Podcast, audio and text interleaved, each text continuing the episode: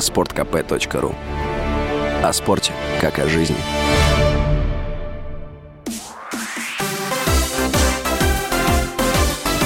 Новости спорта.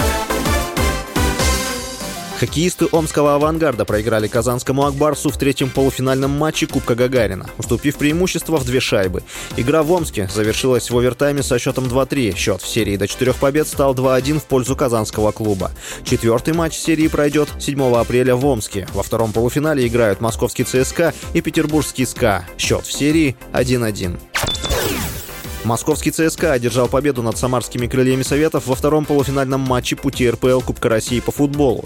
Встреча прошла в Москве на стадионе ВЭБ-Арена и завершилась со счетом 1-0 в пользу хозяев. На третьей, добавленной ко второму тайму минуте, автогол забил защитник самарской команды Глен Бейл. Таким образом, армейцы вышли в финал пути РПЛ Кубка России. Крылья Советов сыграют с одной из команд из пути регионов. В первой встрече, напомню, команды сыграли в ничью. Матч завершился со счетом 2-2. Мадридский Реал нанес Барселоне самое разгромное домашнее поражение за 60 лет.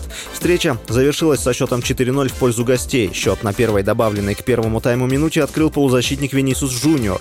На 50-й минуте преимущество команды увеличил нападающий Карин Бензима.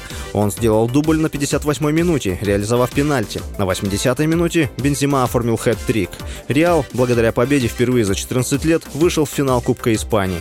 С вами был Василий Воронин. Больше спортивных новостей читайте на сайте sportkp.ru Новости спорта.